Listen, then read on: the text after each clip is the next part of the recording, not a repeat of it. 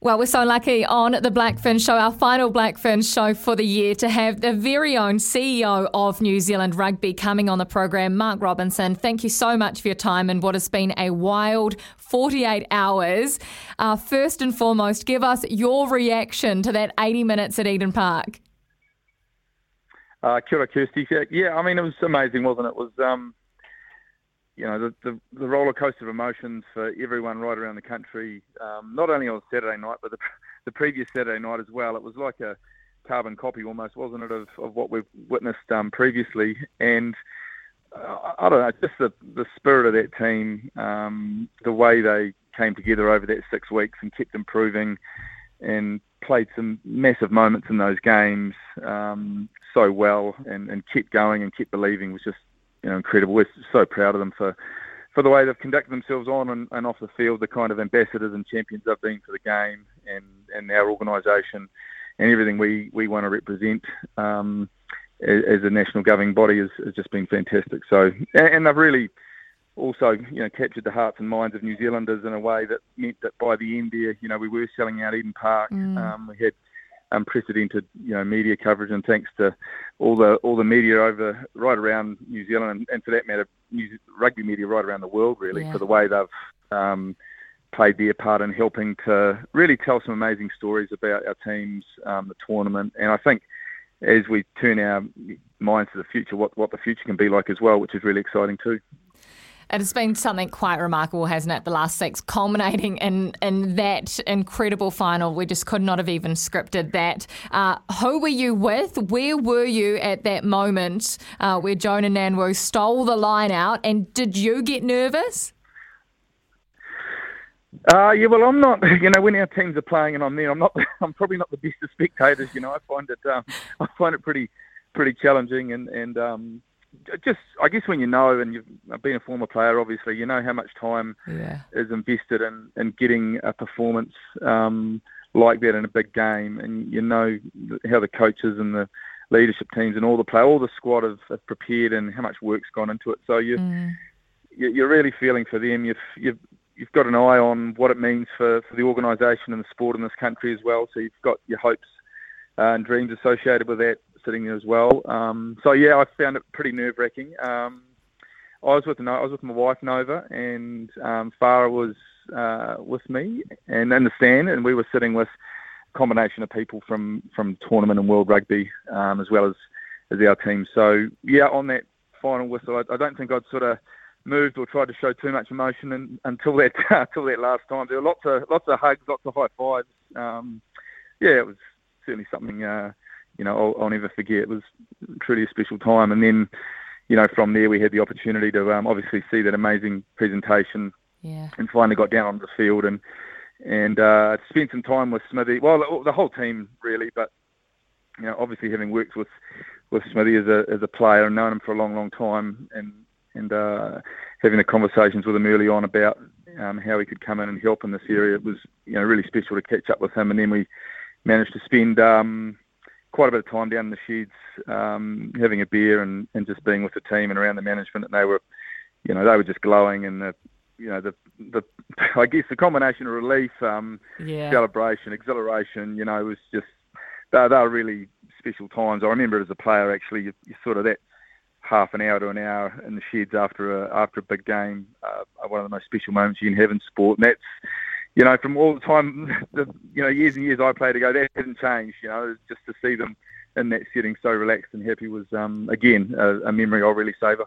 You're bringing back all the emotions talking to you about that final whistle and the, and the hours after. Uh, success looks different uh, depending on who you ask. Probably for the Black Ferns, the win was nice, but they really wanted to inspire the next generation and get Kiwis to fall in love with the Black Ferns brand. They said they already won before they went on, out onto that pitch simply by selling out Eden Park uh, and all the support that they've seen. For New Zealand Rugby, for you, what did success look like for that Rugby World Cup and did you get it?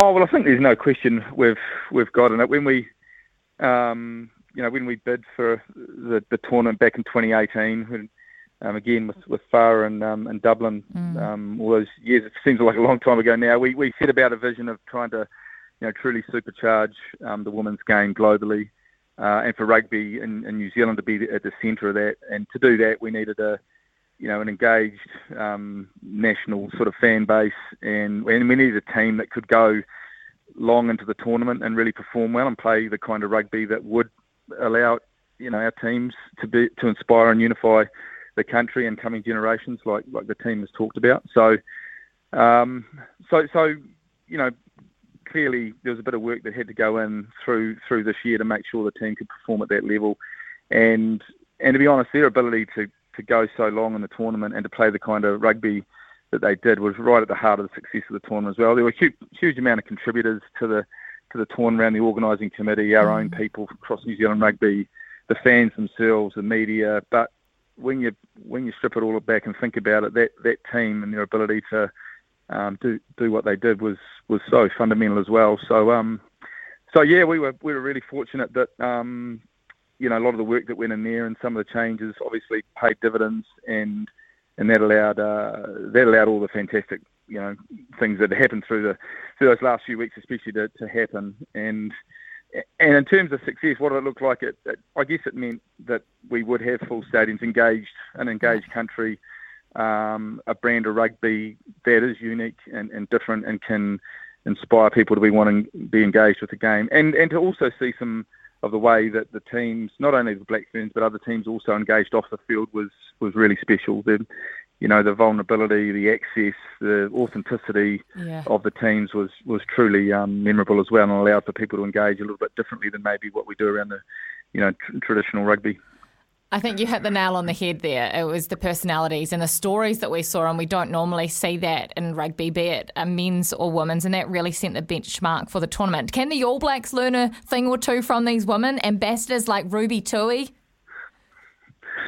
Oh, look, I think you know, I think the um, the All Blacks are working really hard at um, in that space, and I know you know they've they've obviously elevated the work they do um, through socials and, and some of the work they're doing with content at the moment. So you know, clearly we, we all recognise anyone working in sports um, currently recognises that access um, to, you know, I guess to athletes and to storytelling and to being able to share insights to unique personalities and mm. and uh, you know, I guess telling stories about heroes is really fundamental to sport.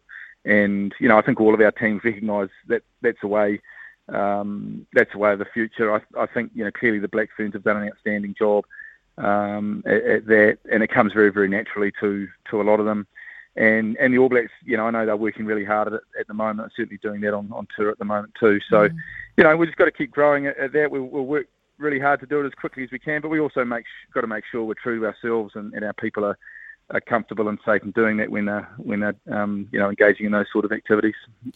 I guess after uh, the celebrations all died down, everyone will be asking the question, what's next? You've now got this uh, incredible brand, the Black Ferns. You've got an entire nation of 5 million plus many more around the world that are supporting, that are following this team. So, what will you do next to continue supercharging the women's game in New Zealand and actually just rugby in general?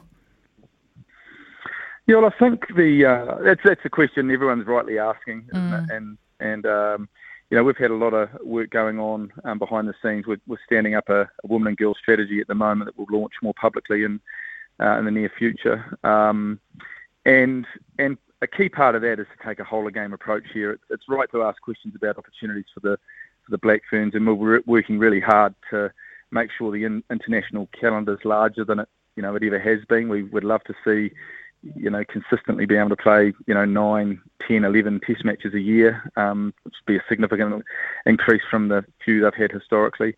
And to do that, we need to have a professional club competition that can support that and provide the right, you know, high performance um, experiences and, and, create the right environments for these athletes to perform at their at their optimal level. So we're looking at extending Super Rugby Aupiki at the moment, and um, and potentially having for next year a, a crossover final series with the Australian clubs as well. Nice. Um, that builds into a, a Pac Four tournament with, with the North American teams in Australia um, and the Laurie O'Reilly Cup, and then we're looking at a, a women's XV tournament, which is an international women's tournament scheduled for the for the end of next year. So, so like I say, that means a lot more more rugby. Um, and in time, like we've always already flagged that we would like to be the first country in the world to host a Lions tour, um, you know, women's Lions tour to, to New Zealand. So we've actively engaged in that work, and you know, I think we certainly haven't put a foot wrong when it comes to showing the world that we can host, you know, a pinnacle event at that level, and it'd be great to be able to take, you know, a Lions team around the country and, and play in all different parts, both Test matches and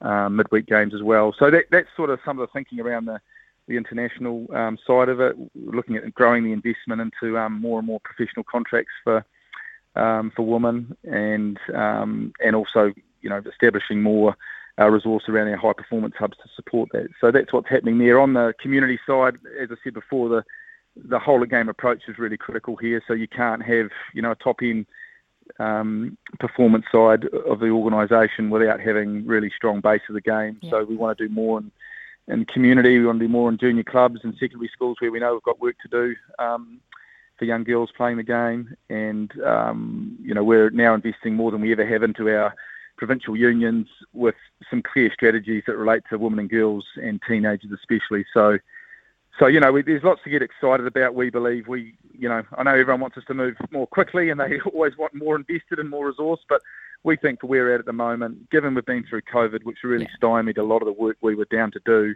um, you know, we're feeling in an okay space. You're getting me so excited for the future. The future is certainly bright for rugby in this country and across the world. Just before we let you go, Mark, what would you like to say to those Black Ferns, to the 32 players that took the field over the last six weeks, the coaches, the management, all, all the support team around it, and to your staff who have worked tirelessly over the last few years?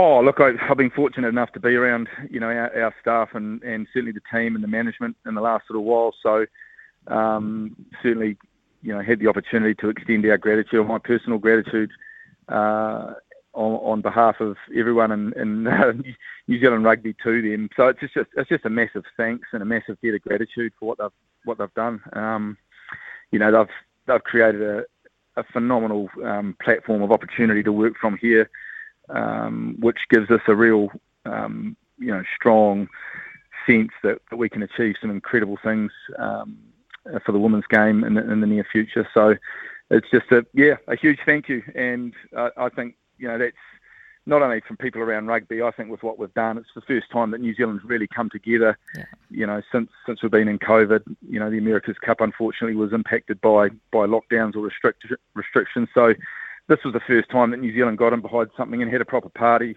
Um, felt good about itself. um, felt you know inspired and, and motivated um, to connect with a with a wonderful group of, of women. So. Um, yeah. So for that, you know, we can only thank them, can't we? Long may the party continue as well. Our women absolutely deserve it. Mark Robinson, thank you so much for coming on the Black Fern Show. We appreciate your time uh, and travel safe to London. Thanks, Kirsty. Yeah, there's no no stop, but um, it's been great being here, and then you know, um, go the All Blacks um, when we get over there. Big one for them this weekend too.